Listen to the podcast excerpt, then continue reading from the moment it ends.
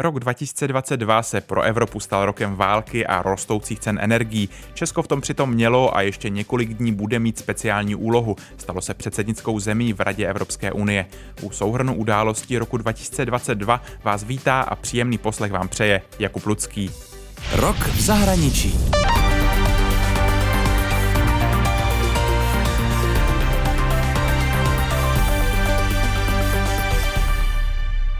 Rok 2022 začal ještě ve stínu pandemie COVID-19. Hlavním tématem, zejména v prvních měsících roku, byla rychle se šířící varianta Omikron. Tonight, county health officials are reporting more than 14,000 new cases Rok 2022 přinesl v první polovině dva covidové milníky. V březnu překročil počet obětí covidu-19 číslo 6 milionů, v dubnu se pak počet zaznamenaných případů celosvětově přehoupl přes půl miliardy. I to vedlo k další potřebě posilujících dávek, částečně právě kvůli variantě Omikron, na kterou dokonce některé firmy své posilující dávky očkování upravily. Druhou posilující dávku si nechal podat i americký prezident Joe Biden, který se v té době snažil přesvědčit kongres, aby přidal finance na dostupnost léků, vakcín či testů. Peníze na boj s pandemí docházejí a nový Bílým domem navrhovaný balík odmítá kongres schválit. Naše úřady schválili čtvrtou dávku vakcíny pro ty, kterým už bylo 50 let.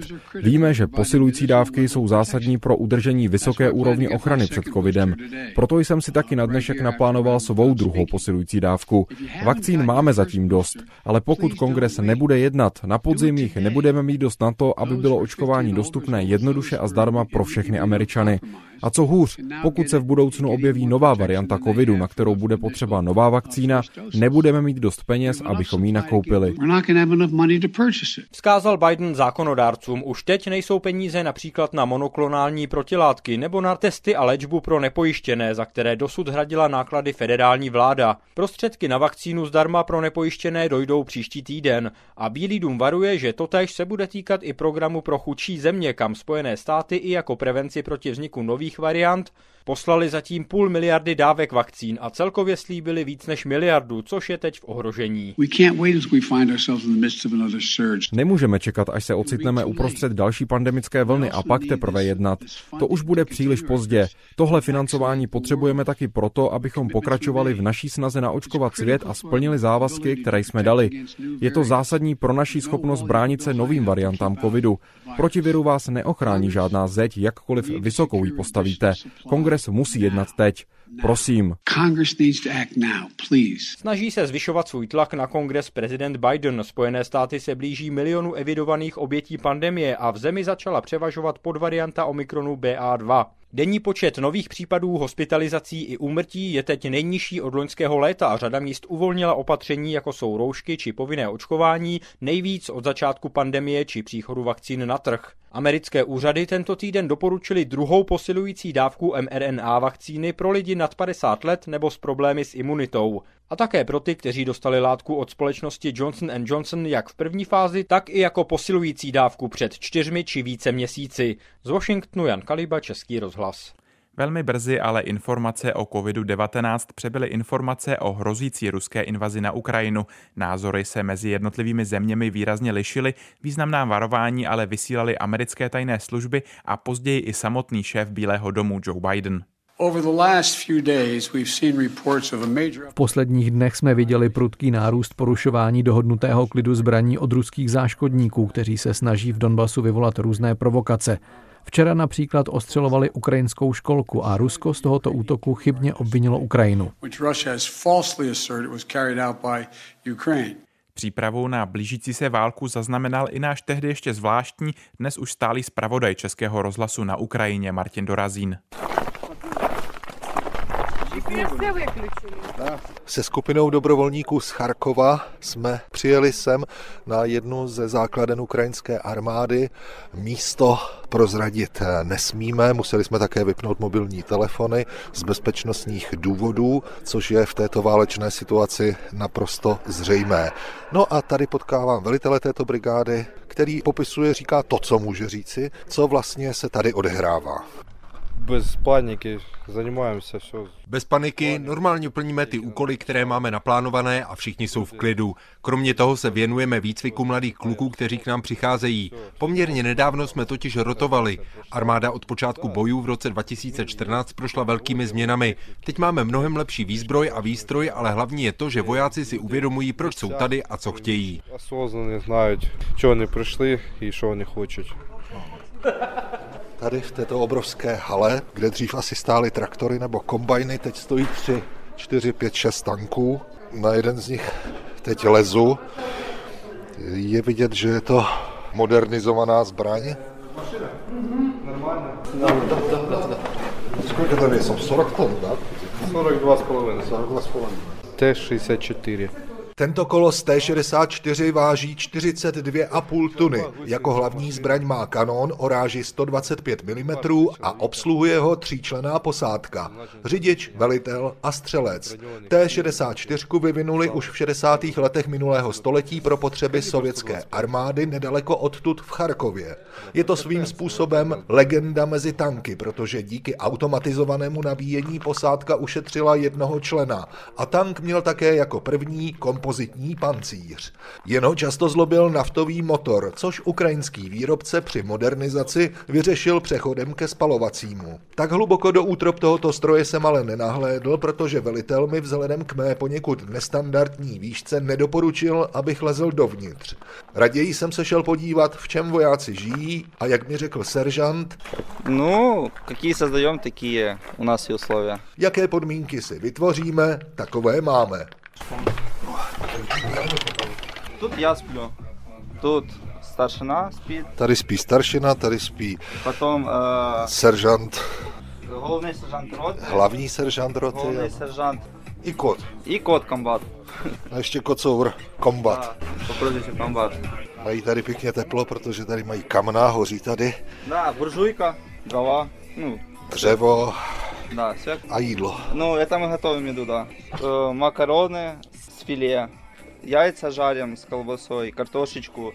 Vajíčka s klobásou, brambory, makarony. Да, макароны, супчики иногда готовим. A какой суp? Ну, по-разному, як этот, як душа ляжет. Ну, борщи пока мы не научились готовить. A borš se ještě nenaučili Да. vařit, ну, ale jiné у poličky нас женщины больше умеют готовить борщ. Вот так вот, Spíš ženy umějí eh, vařit boršť. да. I muzika Так jest. что, да, музыка, это мы тоже привели все. Как обустроимся, так и живем. Не жалуемся. Je tady teplo, jak si to tady zařídíme, takové to máme. Voják se stará, voják má. Вот так вот. Так живем. Вот, ДДС. Aha, tady mají chodbu, kde si věší mokré věci. Старый командир роты делал полку. sami líčí. No. Poličky si sami dělali. jsou to budovy nějakého bývalého sovchozu nebo kolchozu. Bůh ví, co tady bylo. Vojáci tady mají prakticky veškeré nezbytné zázemí. Teď nám ukazovali svoji saunu, svoji koupelnu. Je to pochopitelně v polních bojových podmínkách, ale to základní, včetně pračky, tady mají. Z Doněcké oblasti na východní Ukrajině Martin Dorazín, Český rozhlas. Samotná válka začala 17 dní po odvysílání této reportáže. Ruská armáda spustila masivní bombardování celé Ukrajiny a krátce na to také invazi. Takto to znělo ve vysílání Českého rozhlasu, který okamžitě ráno spustil speciální vysílání. My teď míříme znovu živě do ukrajinského přístavního města Mariupol, kde je náš zvláštní zpravodaj Martin Dorazín. Martine, dobrý den. Dobrý den. Jak by si popsal situaci teď v 8 hodin a 9 minut českého času? Já bych řekl, že se zhoršuje, protože od té doby, co jsme spolu mluvili, tak se tady ozývaly další výbuchy, protivzdušná obrana reagovala, město teď není možné opustit, známí mě informovali, kteří bydlí na okrajích, že tedy tam jsou ostřelovány blokposty, situace je krajně nebezpečná, nepřehledná, zároveň přicházejí videozáběry potvrzující, že ruské tanky už překročily pozemní hranici v Armiansku z poloostrova anektované Černého polostrova Krym. Budou mířit tedy možná na Oděsu, ale pravděpodobně také sem s cílem odříznout toto strategicky důležité přístavní město na Azovském moři. Lidé dál stojí ve frontách před bankomaty, mnozí zvažují odjezd z města, ale ten právě teď nikdo nemůže doporučit. Válka okamžitě spustila velkou uprchlickou vlnu, která mířila především do Polska, na Slovensko, ale taky do Česka. V polském Přemyšlu natáčel Pavel Novák. Parkoviště před bývalým, dnes uzavřeným hypermarketem Tesco je plné aut, ale také plné lidí, protože sem přivážejí autobusy z hraničního přechodu Medika uprchlíky, kterým se podařilo překročit ukrajinsko-polskou hranici. Na trávníku tady dobrovolníci vytvořili takový eh, malý supermarket, takový bufet, eh, je tady spousta balíků s balenou vodou. Eh, na propan-butanovém vařiči se tu vaří káva, čaj, jsou tu termosky, je tu spousta potravin. My přivížíme z Varšavy, přichodzą ludzie tutaj miejscowi. Sbírku jídla, oblečení a hygienických potřeb spustil na Facebooku a dalších sociálních sítích pan Piotr Vysmolinsky z Varšavy. Zdary sem přicházejí obyvatelé Přemýšlu a okolních obcí. S distribucí oděvů, léku a potravin pomáhá každý, kdo má ruce. Nejde přitom jen o to dát běžencům najíst.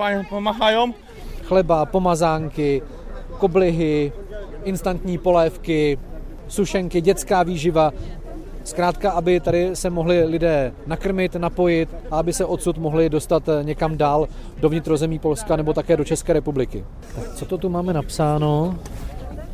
Transport v Čechiju, Transport to Czech Republic. Aha, odkud jste? Uh, Praha a Brno. Praha a Brno, a já studenti. jsem z Ostravy. Z Taky student, ano. Jo. Petr Vystroň. Co studujete? Já studuji dopravku a tím, že jsem si nedávno udělal papíry na autobus, tak a s klukama jsme sehnali autobus, tak jsem neváhal a alespoň nějak jsem chtěl pomoci. No. Takže kam můžete ty uprchlíky odsud z Přemýšlu přepravit? Jaká je trasa vašich autobusů? Do České republiky, v Ostravě, Brně a Praze. Už jste někoho odvezli? No zatím je poptávka mizivá, ale myslím si, že to je tou dobou. Teďka odcházejí převážně lidi, kteří jsou bohatí, nebo mají známosti, mají kdo odvést, ale v řádu dnů, možná týdnů, v závislosti na situaci v Ukrajině, si myslím, že přijdou lidé, kteří fakt nemají nic a budou rádi za jakoukoliv pomoc. Student Petr má asi pravdu, protože příliv uprchlíků z Ukrajiny asi v příliš brzké době hned tak neskončí. Ještě na přelomu února a března tak v reportáži hlásil Pavel Novák, že zájem o přesun do Česka je malý, postupně ale rostl. Česko nakonec vydalo téměř půl milionu dočasných víz pro Ukrajince. Na Ukrajině se mezi tím odehrávaly bitvy, o kterých se část západu domnívala, že budou brzy prohrané. To se ale ukázalo jako omyl a ruská armáda se nakonec stáhla z předměstí Kijeva a odhalila tak hrůzy po krátké ruské okupaci stovky zabitých civilistů v hromadných hrobech. Těch se postupně objevilo několik v Buči, v Iziumu i na dalších místech. Přijeli jsme na okraj města Iziumu, tady začínají borovicové lesy. Tady měli rusové zakopané v tom písku své tanky a další vojenskou techniku. Je tady obrovská spousta jam po ruské armádě. Ale to bohužel nejsou ty jámy, ke kterým teď jdeme. Mají tady policejní auta a stan. A na zemi spousta bílých a černých pytlů. To jsou těla těch, které exhumovali dnes. Tady jsou hroby očíslované, bezejmené, 127, 126, 125. Tady je jedno z mála jmen na kříži. Rajsa Trifonovna Tkačenková zahynula 17. dubna 2022. Celý les plný hrobů. Napočítali jich 445 plus jeden hromadný. Právě exhumovali jedno z těl přede mnou. Po pravé straně čtyři experti v bílých kombinézách vytahují tělo zabalené do nějakého prostěradla, potřebují k tomu popruhy, aby se ty ostatky nerozlámaly úplně. Teď vidíme nohy toho člověka, na kterých jsou kalhoty nebo punčocháče a je asi si lepší nasadit masku, protože ten zápach začíná být nesnesitelný z 51 года. Na tento hřbitov přišla také paní Ludmila hledat ostatky svého muže a své tchyně. Paní Ludmila má v té celé hrůze malinký, alespoň kousek štěstí, že si pamatuje, kde zahrabali jejího manžela. Neví ale, kde je hrob tchýně. А моя свекруха, вона 7 числа од нас пішла за документами. Вона не дійшла, її там убило Tchýně šla vyzvednout nějaké doklady, ale na místo nedorazila. Cestou jí zabila letecká bomba. My jsme se s manželem schovávali ve sklepě. Já jsem spala dál od chodu, on si lehnul hlavou blíž ke schodům, aby se mu lépe dýchalo. Pak přišel úder a on byl na místě mrtvý. Byla tma. Zkoušela jsem dýchání z úst do úst, ale bylo to marné. Sama jsem byla zraněná. Zůstala jsem úplně sama. Je to hrozně těžké. Kdybych neměla své zvíře, určitě bych se z toho zbláznila. Jestli by вони, já neznám, já bych с ума шла. Manžela Juru paní Ludmila pohřbila na dvoře. 22. toho přijíchali, hruz 200. 22. května přijela dodávka s nápisem náklad 200. Vykopali tělo a převezli ho sem, do lesa. Byla jsem proti, protože jsem chtěla počkat a pohřbít manžela na hřbitově po boku jeho rodičů. Oni mě ale vůbec neposlouchali. Ukázalo se, že jim rusové za každou odvezenou ukrajinskou mrtvolu platili. A hodně lidí prostě zmizelo bez stopy. Mezi nimi i moji přátelé. Teď nacházejí mrtvoly s prostřelenou hlavou nebo se sáčkem na hlavě. Prostě je mučili, zabíjeli a pohřbívali. Просто питали і вбивали, і хоронили. На сьогоднішній день виявлено 445 поховань, але ви розумієте, що в певних похованнях є 1, 2, 3, 4 тіла людини. Podle oficiálních informací, které nám podal Dmitro Ševčuk, šéf týmu vyšetřování válečných zločinů prokuratury, ještě není jasný celkový počet lidí, kteří jsou tady pohřbení nebo spíš zahrabaní. V některých hrobech totiž neleží jedno tělo, ale dvě nebo čtyři, jsou tam ženy a děti, ty, které už exhumovali. Tyto práce, pokud počasí dovolí a nebude příliš pršet, by měly skončit do konce týdne. V pondělí se tady měl objevit tým expertů OSN, ale zatím nedorazil. Z pohřebiště u Iziumu Martin Dorazín, Český rozhlas. Státy Evropské unie i OSN v reakci na ruskou invazi na Ukrajinu a postupně se objevující svědectví o pravděpodobných válečných zločinech začaly zavádět sankce. Valné schromáždění OSN invazi odsoudilo a dokonce odvolalo Rusko z Rady OSN pro lidská práva, kde ruské místo nakonec zaujalo Česko. Výsledek hlasování oznámil na valném zhromáždění Enrique Manalo, stálý zástupce Filipín při OSN. Česká republika získala požadovanou většinu a stává se tak členem Rady OSN pro lidská práva. Zvolení už na Twitteru přivítal český ministr zahraničí Jan Lipavský z Pirátů. Členským státům OSN poděkoval za důvěru a uvedl, že ochrana lidských práv je pro českou vládu prioritou. Rada pro lidská práva združuje 47 států, které se snaží prosazovat a chránit lidská práva po celém světě. Rada se schází alespoň třikrát ročně. Každý stát může být členem rady maximálně dvě po sobě jdoucí období, tedy šest let. Magdalena Fajtová, Český rozhlas. Dalším důsledkem ruské invaze byla radikální změna názoru Švédska a Finska na Severoatlantickou alianci. Oba státy, které mají za sebou desítky až stovky let neutrality, se nakonec rozhodly k NATO přidat. Podle švédské premiérky Magdaleny Anderšnové by proces přijetí neměl trvat déle než rok. Pokud Severoatlantická aliance přihlášky Švédska a Finska přijme, rozšíří se pak společenství na 32 členů. Ruský prezident Vladimir Putin nevidí v přijetí dalších dvou evropských zemí do NATO problém. Tím by mohlo být rozšiřování vojenské infrastruktury. Rozšiřování vojenské infrastruktury NATO na území Finska a Švédska nepochybně vyvolá naši protiakci. Ta bude podle něj záviset na povaze vojenských hrozeb pro Rusko. Vstup Švédska a Finska do NATO plně podporuje například Francie nebo Dánsko. To, stejně jako Norsko nebo Island, slíbilo oběma zemím vojenskou pomoc v případě, že by v mezidobí po podání přihlášky čelili vojenskému útoku. Kateřina Havlíková, Český rozhlas. Posloucháte výběr nejdůležitějších zahraničních událostí právě končícího roku. Neúspěchy ruské armády na Ukrajině a naopak velké odhodlání ukrajinských obránců vedlo k tomu, že Moskvě postupně začala chybět vojenská technika i vojáci. Ruský prezident Vladimir Putin proto vyhlásil částečnou mobilizaci, která měla rozšířit ruskou armádu o 300 tisíc mužů. Jedna věc je samozřejmě, jak na to reagují ruští propagandisté, nacionalisté, blogeři, političtí jestřáby všeho druhu, ti to rozhodnutí vítají. Ostatně už nějaký čas po něm mnozí volali.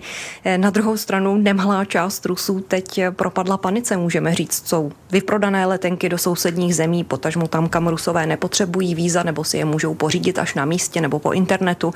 A tam, kam je ještě možné je sehnat, tak se ceny vyšplhaly na násobky toho, co běžně. Dodám, že Invazi sice podle průzkumů doteď podporovali tři čtvrtiny populace, ale je to z velké části jenom pasivní podpora. Mnozí Rusové uváděli, že sami bojovat nechtějí. Komentovala mobilizaci zpravodajka Ivana Milenkovičová. Nespokojenost Rusů tak vyvolala malé protesty, ale také poměrně velké útěky do Gruzie, Turecka, ale i egyptské Hurgády, kde natáčel blízkovýchodní zpravodaj Štěpán Macháček. Many men uh, and uh, they uh, je tady hodně Rusů, hodně mužů, kteří utekli a nechali doma v Rusku rodiny. Spousta lidí také utekla do Tajska, do Indonésie, někdo sem. Hurgáda je pro nás nejlevnější, ale létají sem přímé čártry. Yeah, yeah, charter. Valóďa nechtěl z bezpečnostních důvodů zveřejnit své pravé jméno. Český rozhlas ale jeho identitu zná. Je to student výpočetní techniky, je z Moskvy a v Hurgádě momentálně bydlí v pronajatém bytě se třemi dalšími mladými Rusy. Poznali se ale až tady. I, I, I don't want go to war, but, uh... Já nechci jít do války, ale situace je taková, že lidé jsou nuceni jít bojovat. Mě by nejspíš odvedli také. Lidé v Rusku té situaci nerozumějí, prostě žijí, pracují a nezajímají se. V televizi je to jen propaganda, takže ani nemůžeme znát skutečnost. We don't see, uh, suť. S Valoďou sedím na zahrádce domu, ve kterém dočasně pobývá. Neví, co ho čeká. I won't stay here maybe six months. Počítám, že tu zůstanu tak půl roku. Situace je pořád těžká. Nevím, jak s tím mám žít. Teoreticky bych mohl snadno najít práci v zahraničí, ale v Evropě nás teď nemají rádi. V Egyptě je to pro nás v pohodě, ale bude se mi tu stýskat po domově. Já budu skučet, jak сказать. Majitelka realitní kanceláře v Hurgádě Alena Lempachová zvýšený zájem Rusů o pronájmy bytů potvrzuje. Vlastně každý den přilítávají eh, Rusáci, teď, teď momentálně lítají chlapy, kteří hledají ubytování, dejme tomu třeba na měsíc společný ubytování čtyři a každý má rodinu, která dejme tomu do měsíce přijede, přiletí eh, sem a chtějí tady normálně žít. Ale teď je opravdu vidět, že fakt ty Rusáci prostě utíkají. V jednom z bytových rezortů nedaleko Hurgády jsem potkal Ivana. Jehož pravé jméno Český rozhlas také zná. Technically I am uh, eligible for Technicky vzato jsem spadal do skupiny lidí, kterých se mobilizace týká a zároveň bylo riziko, že zavřou hranice pro všechny muže, takže bych se už z Ruska ven nedostal. Ivan pracuje pro ruskou marketingovou firmu. Zatím může dělat svou práci na dálku. Neměli jsme žádný plán, ale rozhodli jsme se na nějakou dobu z Ruska odjet. Jelikož mám ženu a dítě, tak jsme hledali destinaci, kam se dá snadno dostat, kde je turistická infrastruktura. Nehledali jsme místo, kde bychom se usadili na pořád. Máme oba práci online, takže jsme schopni tady chvíli pobít. Ivanová cesta do Hurgády nebyla jednoduchá. Po vyhlášení mobilizace byly letenky vyprodané. Nakonec se mu podařilo do Egypta dostat přes Kyrgyzstán a Dubaj. Krátce po vyhlášení mobilizace letenky neskutečně zdražily. Já jsem zaplatil víc než čtyřnásobek běžné ceny. Teď už je to lepší, protože se ukázalo, že hranice zůstaly otevřené, ale přesto spoustě mužům nedovolili odcestovat. Během rozhovoru jsme s Ivanem obešli bazén rezortu, kde má s rodinou dočasně pronajatý byt. Svůj brzký návrat do Ruska prý moc nadějně nevidí. Doufal jsem, že se situace uklidní, ale vypadá to spíš naopak. Chtěli jsme se vrátit do Ruska, až bude klidněji. Odjíždět jsme nechtěli, máme svou zemi rádi, chci se tam vrátit. Ale teď musíme promýšlet plán B, tedy že se přestěhujeme do jiné země a usadíme se tam. Ivanova sociální bublina, řekněme mladých profesionálů, prý válku od začátku odmítala. Ivan sám si během rozhovoru posteskl, že se mu líbilo, jak se Moskva stává západnějším a globalizovanějším městem. Teď je ale prý očividně s tímto vývojem konec. Považuji tuhle válku za nefér, nelogickou a nelegální. Rusko tohle nemělo dělat. Mělo jít jinou cestou, jak problém vyřešit. Nikdy jsme tu válku nepodporovali, ale neměli jsme žádnou možnost to zastavit. Ivan s manželkou a malým synem teď odjíždějí na nákup a také hledat školku, kam by pětiletý kluk mohl chodit. Z Hurgády Štěpán Macháček, Český rozhlas. Jednou z mála dobrých zpráv o válce byl společný úspěch OSN a Turecka při vyjednávání vývozu obilí z Ukrajiny. Rusko i Ukrajina totiž obvykle jsou významnými vývozci potravin i hnojiv a agresivní kroky Moskvy vedly k růstu cen, kterými nejvíce trpí rozvojové země. Podle indexu ceny potravin stálo v létě jídlo nejvíce od roku 1990, kdy index vznikl. Potraviny, zejména obilí, se z Ukrajiny pod dohledem Turecka převážejí na lodích. Jak se tam dostávají, natáčel přímo na Ukrajině Lubomír Smatana. Сидим в кабине. Что мы можем делать? И ходим вокруг машины. Дежурим. Чтоб очередь не прозевать. Takže chlapi čtyři tady stojí už osmý den na silnici. Bez понятия. Mnoho, mnoho. Čeká tady nějakých 800 nákladáků, každý má naloženo kolem 20 tun. Na registraci. Ale zrno nevykládají v přístavu do lodí zase ještě přes nějaký mezisklad. V емкость силосной.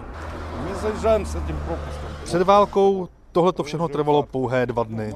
Teď je to tedy čtyřikrát, pětkrát déle. Takže bylo, no просто быстрее было. Tak, chlapi si ohýnek nedělají, mají plynové vařiče, jídlo, vodu, musí se s tím nějak smířit. В районе 5 километров від нас був прильот рядом возле elektropodstanci. Ráno kousek odtud dopadla raketa, ale jsou na to zvyklí, protože v Záporoží v Mikolájevu je to podobné. Прилітає там по Запорожжю. Тоже прилітає, у мене хату розбомбило. Tak tady tomu chlapíkovi prý rozbila raketa chatu za městem. Tak. Tak chlapi po deseti dnech se vrátí domů, naloží další zrno a zase jedou zpátky sem. sféry a to budete nezdrovat. Odkud přesně lodi odplouvají a v jakém množství odvážejí zrno, úřady nezdělují. Z Mikolájeva Lubomír Smatana, Český rozhlas. Po celý rok pokračovaly na Ukrajině ruské raketové útoky a později začala ruská armáda používat také iránské sebevražedné drony Šáhid. Zejména na podzim s přicházející zimou se útoky obrátily proti ukrajinské energetické infrastruktuře. V listopadu a prosinci se tak Ukrajinci museli vypořádávat se stále většími výpadky proudu. No, ty myslíš, větším je to světa, hojet bez světa, tak třeba Ukrajina tak bez světa. Podívej, ve tmě je celá Ukrajina. Já teď pojedu domů taxíkem, zapálím si plynová kamna a rozsvítím svíčky. No i tam какие-то svíčky budou. Sergej má jasno, když si kupuje pár minut před jedenáctou večerní kávu v potemnělém stánku. Okolo nesvítí jediná lampa. Za chvíli v Kijevě zhasnou i semafory. Po zákazu vycházení není pro koho svítit. Učitelku výtvarné výchovy Oksanu která žije ve smutně proslulé Buči, to nemůže rozhodit. Я не знаю, как будет зимой, но если мы пережили оккупацию, то я думаю, переживем сейчас и без оккупации. Ну, во всяком случае... Nevím, jak to bude v zimě, ale když jsme přežili okupaci, přežijeme i tuhle dobu bez okupace. Samozřejmě lidé se připravují, ale zůstat bez vody, plynu a elektřiny není to nejhorší. Hlavně když přežijete. Schovávali jsme se ve sklepě. To je taková situace, kdy se lidé dají dohromady a drží při sobě. Такой момент, когда люди э, собираются группами и друг друга поддерживают, он ну, позволяет пережить это. Ani farář otec Andrej, který letos pohřbil v Buči 250 lidí, nepovažuje nedostatek elektřiny za neřešitelný problém. Komentuje to s jízlivým humorem. Жарт такий.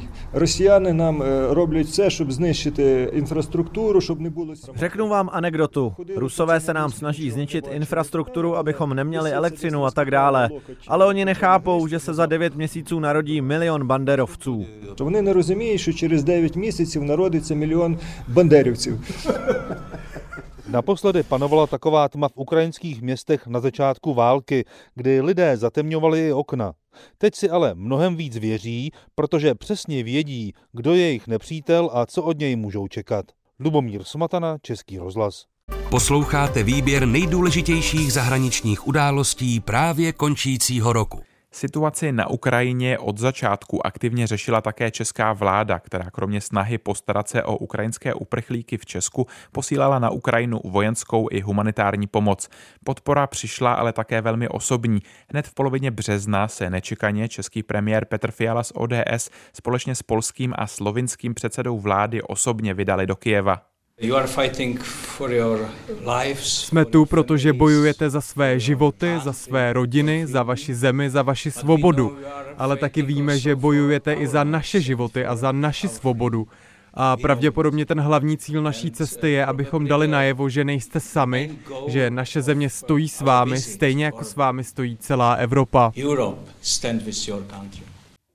A takto krok politiků pro spravodajský podcast Vinohradská 12 hodnotil analytik Českého rozhlasu Filip Nerad. Ta cesta byla spíše více o tom tlumočit toto poselství a jasně osobně demonstrovat tu podporu Ukrajincům, ukrajinské vládě a ukrajinskému státu, který čelí té agresi a přivést případně, což jak říkal premiér Fiala, přes nějaké jaksi poselství z Kieva tlumočit v Bruselu nějaké požadavky, které má kijevská vláda, kijevský prezident. Pro premiéra Petra Fialu to byl předstupeň k dalším důležitým mezinárodním povinnostem, které přineslo české předsednictví v Radě Evropské unie. To Česko od Francie symbolicky převzalo na stadionu, kde Emil Zátopek zaběhl jeden ze svých rekordů. Oval stadionu Truatiel na jihu Bruselu se pomalu zaplňuje běžci. No a že jsme na Zátopkově stadionu, to je jasné na první pohled. Krom toho, že se stadion od zátopkových dob prakticky nezměnil, ho tady připomíná také velkoformátová fotografie, ikonický snímek, na kterém se objímá s jeho kamarádem, francouzským běžcem Alanem Mimounem. Exemplárně splňuju ten příběh, o kterém to vlastně je, s tím eh, Alanem Mimou. Byli vždycky první, druhý. My tady na pořadí úplně nehrajeme, ale mně se podařilo přesvědčit eh, svého francouzského kolegu, velvyslance v Koreperu 1, aby běžel se mnou. Říká Jaroslav Zajíček, jeden z českých velvyslanců při Evropské unii, který se chystá vyběhnout přímo na trať. Je to o přátelství, je to o tom, že i mezi Francií a Českem může být docela úzká vazba a o tom, že nakonec je to, že se obejmeme v tom cíli a že si to předáme ten štafetový pomyslný kolík dneska jako opravdu. Měl jste čas trénovat? Vůbec. Nula. Závod přijeli odstartovat představitelé titulních rolí z Ondříčkova filmu Zátopek Marta Isová a Václav Neužil a také česká běžkyně Jarmila Kratochvílová. Já jsem ty Zátopkovy měla hrozně ráda a bylo mi ctí se s nimi v mém životě potkávat. Samozřejmě víc danou než s Emilem, ale eh, hrozně moc si toho vážím a proto jsem přijela pozvání od kraje Vysočina, kde žiju. Fakt jsem ráda, že, že jsem tady zrovna na tom stadionu. Běžci už jsou připraveni na trati a přestože jsme v Belgii, odpočítává se česky. Tak startovací pistole zdá se selhala, ale běžci už vybíhají. Spoluorganizátorem běhu je vlivný frankofonní sportovní časopis Zatopek, který si jméno slavného československého atleta vypůjčil přímo do názvu. Náš časopis vychází ve třech verzích, švýcarské, francouzské a belgické a prodává se také za oceánem v Quebecu. Daří se nám dobře. Popisuje majitel časopisu Jean-Paul Bruvier. Zátopek to není jen jméno velkého atleta. Je to také jméno člověka, který usiloval o svobodu a byl to rovněž polyglot otevřený světu. Do cíle dobíhá i česko-francouzský velvyslanecký tandem Fabrice Dubrej a Jaroslav Zajíček. Bylo to těžký, ale přesně jsem v té závěrečné rovince řekl Fabrisovi, nemůžeme, tak musíme přidat. Vítěžek ze startovného poputuje na pomoc Ukrajině. Ze stadionu Truatiel v Bruselu Viktor Daněk, Český rozhlas. Česko jako předsednická země například úspěšně uzavřelo jednání o ukončení výroby spalovacích motorů, podílelo se taky na vyjednávání celé řady sankčních balíčků namířených proti Rusku, včetně zákazu dovozu ruské ropy nebo cenového stropu pro ruský plyn. Celá Evropa se přitom vypořádávala a stále vypořádává s rostoucími cenami energií. It is now time for the consumers to benefit from the low costs of low carbon sources. V Praze se také pod českým vedením konalo vůbec první setkání takzvaného Evropského politického společenství. K jednomu stolu ve španělském sále Pražského hradu zasedlo přes 40 prezidentů a premiérů z celé Evropy. Luxembourg, nobody not yet. Portugal, here. Denmark. Moldova. Na druhé nádvoří Pražského hradu dorazila v pondělí dopoledne za standardního hemžení turistů i speciální exkurze.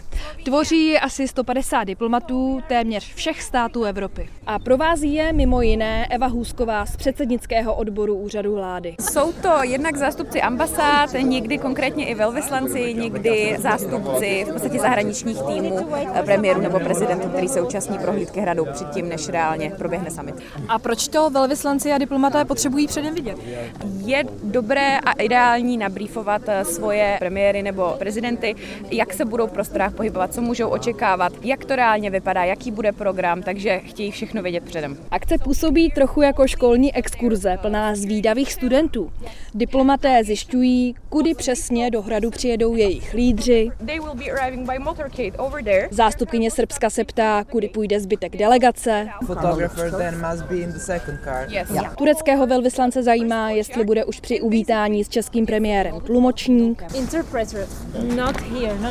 Organizátorky z úřadu vlády trpělivě vysvětlují, kde budou čekat novináři na rozhovory s premiéry a prezidenty a že při příchodu po červeném koberci sebou lídři nemohou mít doprovod. Z nádvoří teď vstupujeme přímo do Nového královského paláce, přesně stejnou cestou, kudy půjdou ve čtvrtek prezidenti a premiéři. Dostáváme se do prostor, kde vlastně bude probíhat vstupný vlastně přivítání nebo welcome drink eh, pro lídři, jakmile vejdou do prostoru Pražského hradu a pak budou postupovat dál do hlavního jednacího sálu. Popisuje Lenka Simanová z úřadu vlády. Tak teď jsme přišli vůbec na to ústřední místo toho samitu. Jsme ve španělském sále Pražského hradu. Tak Evo, co se tady bude všechno dít? Odstartujeme tady summit oficiálním zahájením, proběhnou tady plenární zasedání, jak ráno, tak eh, večer. Takže tady bude to gro, ten největší formát, jaký proběhne v rámci summitu. My vidíme, že to tady je v plném proudu příprav. Eh, leží tady spousta kabelů, tamhle koukám jsou štafle, asi někdo opravuje lustr možná. Neopravuje lustr, momentálně se instalují světla, eh, aby byly dobré dobré záběry jak pro českou televizi a také pro kamery, které budou součástí vlastně toho jednání, takže aby ty lídři, co sedí trošičku dál od sebe, protože ten španělský sál je velký, tak aby na sebe vzájemně dobře viděli v náhledových obrazovkách. V tom honosném prostředí španělského sálu tu trochu kontrastují i ty překladatelské budky. My jsme na to mysleli, my je potáhneme takzvaným skirtingem, což je taková látka v béžové barvě, aby to sem zapadalo to samé i ty světla. Musíme splňovat nějaké nároky památkářů, takže na všechno se myslí, aby to vypadalo esteticky hezky, vizuálně vizuálně a nenarušovalo koncept toho historického prostoru. Kromě lídrů, tedy prezidentů a premiérů, tu bude ještě někdo v té místnosti sedět s nimi? Eh, v té místnosti budou takzvané plus dvojky, to jsou eh, standardně buď to v podstatě velvyslanci stáleho zastoupení při EU, případně velvyslanci tady fyzicky, nebo někdy to může být i ministr zahraničních věcí, závisí to od té delegace, jak si vybere. Zaznamenala jsem, že jste dávala instrukci diplomatům, že první den samitu se nemají používat žádné vlajky národních států. Z jakého důvodu? Eh, vzhledem k tomu, že se jednání účastní Kosovo, Kosovo a neexistuje jako nějaký konsenzus eh, na mezinárodní úrovni, co se týče statutu státu, tak z toho důvodu nesmí být žádné vlajky. Ani vlajka Evropské unie? Vlajka Evropské unie, České republiky a Česká předsednická ano, ale žádné národní vlajky. Je to úzus, který musíme dodržovat. Teď jsme přišli na nejdůležitější místo pro nás, novináře. Jsme v jízdárně Pražského hradu. Co se tady bude odehrávat? Tady bude zázemí pro všechny novináře, kteří se akreditovali na oba dva dny. Bude tady zázemí pro píšící novináře, pro televizní kru. Proběhne tady hlavní tisková konference jak v první, tak i v ten druhý den. Na summit do Prahy se akreditovalo přes 12 novinářů, a to samozřejmě nejen z Česka, ale z celé Evropy. Všichni zřejmě na hrad nedorazí, ale i tak se počítá, že na Pražském hradě bude spolu s delegacemi, policisty a personálem celkem přes 2200 lidí. Pro běžnou veřejnost a turisty je hrad od úterý, tedy ode dneška, až do soboty uzavřený. Z Pražského hradu Zdeňka Trachtová, Český rozhlas. Posloucháte výběr nejdůležitějších zahraničních událostí právě končícího roku. Evropské i světové státníky svedla letos na jedno místo ještě jedna smutná událost. Smrt britské královny Alžběty II. Britská panovnice zemřela ve svém skotském sídle Balmoral ve věku 96 let. Krátce poté, co se britská veřejnost dozvěděla zprávu o úmrtí královny, začali sem před Buckinghamský palác proudit lidé. V půl deváté večer jich tady navzdory silnému dešti mohou být dva, možná tři tisíce.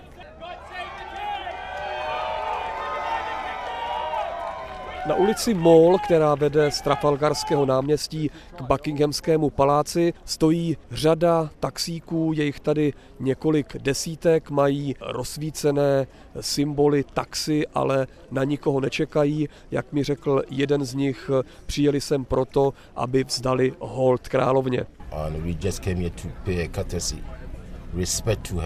Kvany má slzy v očích, říká, že spolu s ostatními řidiči přijel před Buckinghamský palác uctít památku královny. Zpráva o jejím úmrtí ho prý osobně zasáhla. Jeho pocity jsou smíšené, je prý smutný z její smrti a raduje se z toho, že se dožila 690 let. Přímo před kovanou zlacenou bránou, před samotným Buckinghamským palácem se tísní stovky lidí, přicházejí sem položit květiny a v hustém dešti plápolají desítky svíček. Betty pracuje nedaleko a když se zprávu o úmrtí královny dozvěděla, zakoupila květiny a přišla je položit před královnino sídlo.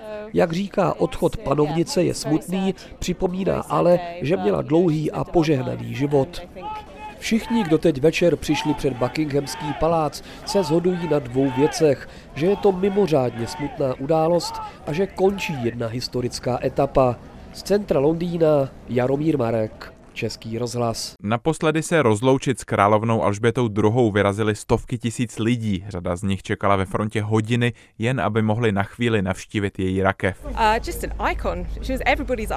Ona je ikonou pro nás, pro všechny. Už nikdy nikdo nebude takový jako ona. Nemyslím si, že se jí někdo vyrovná. Osobní rozloučení s královnou vnímá rodilá londýňanka Laura jako něco, co by prostě měla udělat. K Alžbětě II. prý cítí obrovskou pokoru pokoru. Do fronty před Westminsterem se proto vydala odhodlaně, ovšem trochu nalehko. Přišla jsem docela nepřipravená, moc jsem to nepromyslela. Mám sebou jen malý batůžek s vodou a lehkým svetříkem. Lidi mi to říkají, můžeš se dostat na řadu klidně až brzy ráno, což doufám nebude můj případ, ale uvidíme. Mnohem optimističtěji vidí své šance Rupert, který je po pěti hodinách už skoro v polovině cesty do Westminsterského sálu. Um, you know, and it's the only way really that I know how to show my emotion, gratitude, thanks. Je to jediná cesta, jak můžu dát najevo své emoce, svůj vděk, své poděkování. Královna tady byla vždy a byla úžasná. Jsem si jistý tím, že Karel III. bude podobný, ale momentálně prožíváme těžké období a moc bychom potřebovali, aby u toho všeho s námi byla královna. Je to obrovská ztráta. Do britské metropole přijel z Birminghamu, jen tak říkajíc na otočku, kterou ale zopakuje ještě po víkendu v den královny na pohřbu. S úsměvem mi říká, že ona za to přistojí. Toto jsou momenty, kdy se celá země semkne dohromady. Jsou velmi vzácné a netrvají dlouho, ale člověk by se jich měl zúčastnit. A o tuto účast usilují sta tisíce lidí. Britské úřady se nebály mluvit až o jednom milionu těch, kteří do sídla britského parlamentu Krakvy královny budou chtít zavítat. Není ale jisté, že se jim to všem podaří. Zájemci by měli počítat s tím, že můžou na svou příležitost čekat klidně až 30 hodin a fronta se může protáhnout do několika kilometrového zástupu. Z Londýna Pavlína Nečásková, Český rozhlas. Na místo královny Alžběty nastoupil její syn princ Charles, nově král Karel III. Její život plný služby, oddanosti tradici, společně s tím, jak dokázala beze strachu také přijmout pokrok, byl základním stavebním kamenem našeho národa. Řekl v projevu král Karel III. Zároveň slíbil, že bude stejně jako královna i on oddaně a doživotně sloužit vlasti. Uvedl, že mu přitom bude podporou jeho manželka Kamila. Předtočeném projevu také oznámil, že následníkem trůnu teď bude jeho nejstarší syn William. Karel III. do Londýna přiletěl ze Skotska, kde byl se svojí matkou až do její smrti. Před projevem se pozdravil s truchlícími před Buckinghamským palácem, kteří zpívali novou verzi britské hymny a žije král. Marcel Faltis, Český rozhlas.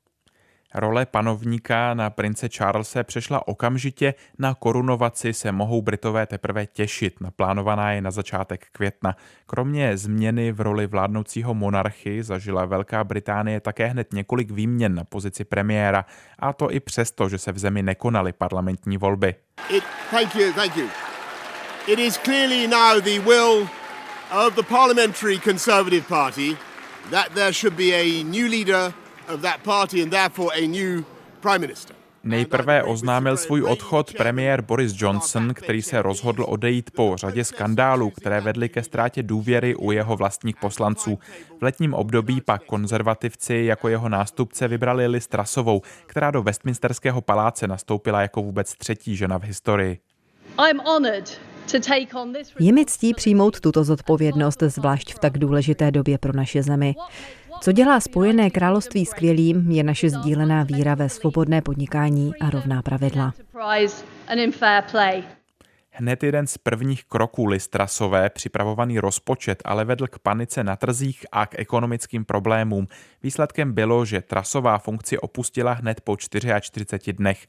Britským premiérem se nakonec stal někdejší ministr financí Rishi Sunak, který předtím s Trasovou těsně boj o premiérské křeslo prohrál. Posloucháte výběr nejdůležitějších zahraničních událostí právě končícího roku.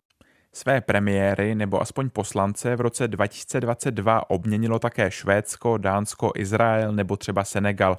Svého prezidenta vybírala například Francie, kde svůj mandát nakonec obhájil prezident Emmanuel Macron. Merci!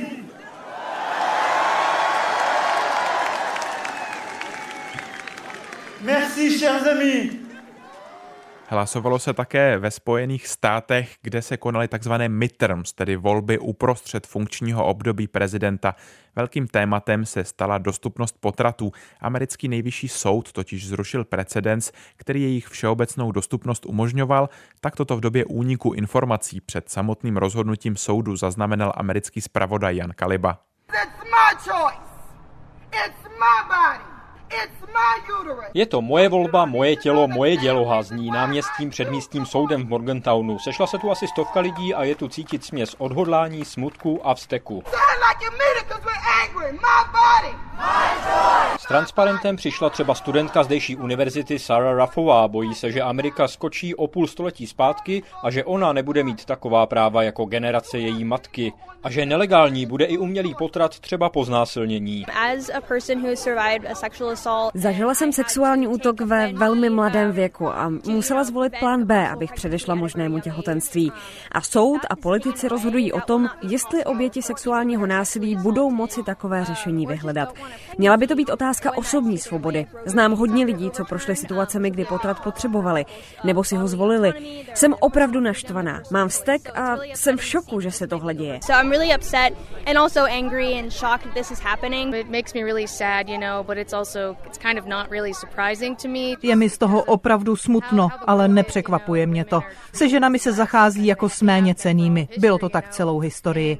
A je mi smutno za všechny, které budou potřebovat potrat a nebude jim to umožněno.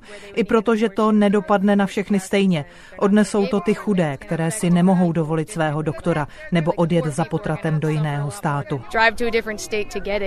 Doplňuje svou kamarádku a spolužačku Lily Farabová. Obě se také bojí toho, co v uniklém dokumentu nejvyššího soudu čtou někteří ústavní právníci, tedy že zdůvodnění verdiktu pokládá základ k možnému zrušení ochrany práv Američanů na užívání antikoncepce nebo na sňatky párů různých etnik nebo stejného pohlaví. Ash Orr říká, že je zrovna uprostřed procesu přechodu mezi pohlavími a hodně se bojí, že práva lidí LGBTQ komunity ve Spojených státech utrpí. Bojí se i anulování svého manželství manželství. Je to prý hodně děsivé. Um, Lidé, kteří tato práva podporují, se prý mají připravit, že teď bude v Americe hůř, organizovat se, vybírat peníze, volit a být připravení i k občanské neposlušnosti, ke které se také už prý mentálně chystá. Pokud americký nejvyšší soud zruší ústavní ochranu práva na umělý potrat, západní Virginie patří mezi státy, které už mají připravený zákon zakazující interrupce i jejich financování. V tomto případě s trestem vězení vězení až 10 let pro toho, kdo interrupci provede. Sára říká, že v takovém případě by se možná odstěhovala pryč. Zvažovala bych to a láme mi to srdce. Tady jsem vyrostla, mám spoustu vzpomínek, chodím tu do školy, že je tu moje rodina a hodně lidí, které mám ráda. Ale pokud to ovlivní moje právo být svobodnou ženou, svobodným člověkem s dělohou, možná budu muset odejít jinam. Ale nemělo by to tak být. Neměla bych být nucena svůj stát opouštět nebo jezdit jinam za zdravotní péčí. Měla bych to mít zajištěno státem, kde žiju a kde jsem vyrostla. Myslí si studentka Sara z Morgantownu v západní Virginii, Jan Kaliba, Český rozhlas. Potraty ale nebyly jediným tématem, které američané před volbami akcentovali. Pro řadu obyčejných američanů to byl také stav ekonomiky a rostoucí inflace. Spojené státy totiž za uplynulý rok zažili nebývale vysoké ceny paliv i rostoucí ceny potravin. Snahy prezidenta Bidena zvednout federální minimální mzdu, což by pomohlo těm nejchudším, nebyly v prvních dvou letech jeho vlády úspěšné. Parkoviště před hypermarketem Walmart v ohajském městě Massillon je odpoledne téměř plné. Sem se jezdí za levnými nákupy. Lidé si už totiž nemohou dovolit utrácet tolik, co dřív. Jistě, inflace je problém. Mám tři dospívající děti a všechno je stále dražší. Jen uživit je mě vyčerpává. Samoživitelka Ambra neví, jak v současné situaci ještě ušetřit. Ve volbách a zvolení nových lidí do kongresu nevidí řešení. Nakupuji tady ve Walmartu, protože si už nemohu dovolit nakupovat tam, kde dřív. Nemá to co dělat s tím, kdo je zrovna prezidentem. To je otázka stavu naší ekonomiky. A to je, proč nevidím důvod, proč jít vůbec k volbám. Ani Michelle si už kvůli inflaci a rostoucím cenám nemůže nakoupit tolik jako před rokem. Museli se s manželem Waynem uskromnit ve svých potřebách. V tom, co nebo kdo za stav ekonomiky může, mají jasno. Biden. Biden. Prezident Biden podle nich vede zemi špatným směrem, proto budou volit republikány. Některé zdroje inflace přišly z vnějšku Spojených států jako přerušení dodavatelských vazeb kvůli koronavirové pandemii a nedostatek čínských čipů pro americké automobilky, nebo rostoucí ceny ropy kvůli válce na Ukrajině a omezení její těžby státy kartelu OPEC. Jiné důvody rostoucí inflace jsou čistě americké. Zvýšená nákupní poptávka po rozdělení štědré pomoci americkým domácnostem zasaženým pandemií, nebo to, že domácí petrolejářské firmy využily inflační prostředí, aby si drasticky zvýšily své zisky.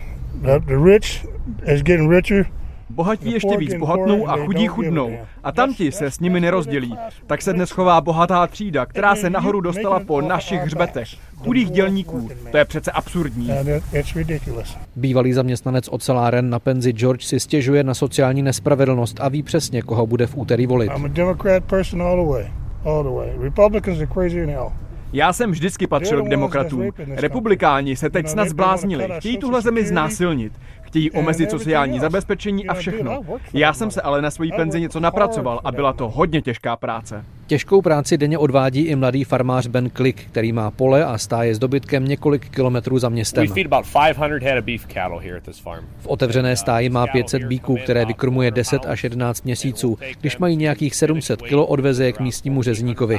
Kromě chovu hovězího dobytka se také věnuje pěstování krmné kukuřice a sojových bobů. Je už pátá generace, která na rodinné farmě v Maslonu hospodaří. Podmínky na trhu nejsou podle Bena tak stabilní jako před několika lety. Všechny náklady na výrobu stouply o 30 až 50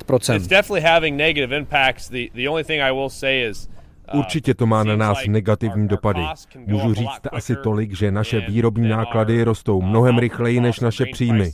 Ceny kukuřice a soji nejdou nahoru tak rychle, aby nám to pokrylo rozdíl. Dnešní doba sebou přináší nové výzvy, hlavně když člověk musí denně jezdit autem. Vzrostly ceny benzínu, oleje, pneumatik, všeho. Benovi je jasné, že to nedoléhá jen na zemědělství, ale všechna odvětví hospodářství. Nechce si stěžovat, ale přiznává, že do smíchu mu tedy není. I mean, obviously it's not it's not fun. I'm an agriculturalist. Benovi je jako zemědělci jedno, jestli ho bude v kongresu zastupovat republikán nebo demokrat. Hlavně, když bude stát za ním, nebude ho trápit vysokými daněmi a nechá ho v klidu hospodařit a dobře prodat jeho produkty. Z Maslonu v Ohio Pavel Novák, Český rozhlas. Demokraté prezidenta Bidena nakonec přišli o kontrolu nad sněmovnou reprezentantů, udrželi a dokonce posílili většinu v Senátu a celkově tak výsledek tzv. midterms patří pro demokraty mezi ty nejlepší v historii. Well, we had an election yesterday. And uh, it was a good day, I think, for democracy. And I think it was a good day for America. Kromě dalších dvou let vlády Joea Bidena čeká svět v roce 2023 řada událostí. Zdá se, že ruská agrese na Ukrajině bude pokračovat. Švédsko a Finsko se pravděpodobně konečně dočkají vstupu do Severoatlantické aliance, kde oba severské státy čekají na schválení posledními dvěma státy, Maďarskem a Tureckem. Pro Česko s koncem roku skončí předsednictví v Radě Evropské unie, které převezme Švédsko. Chorvatsko zase od nového roku vstoupí do eurozóny a šengenského prostoru. Od mikrofonu se loučí a vše nejlepší do roku 2023 vám přeje Jakub Lucký.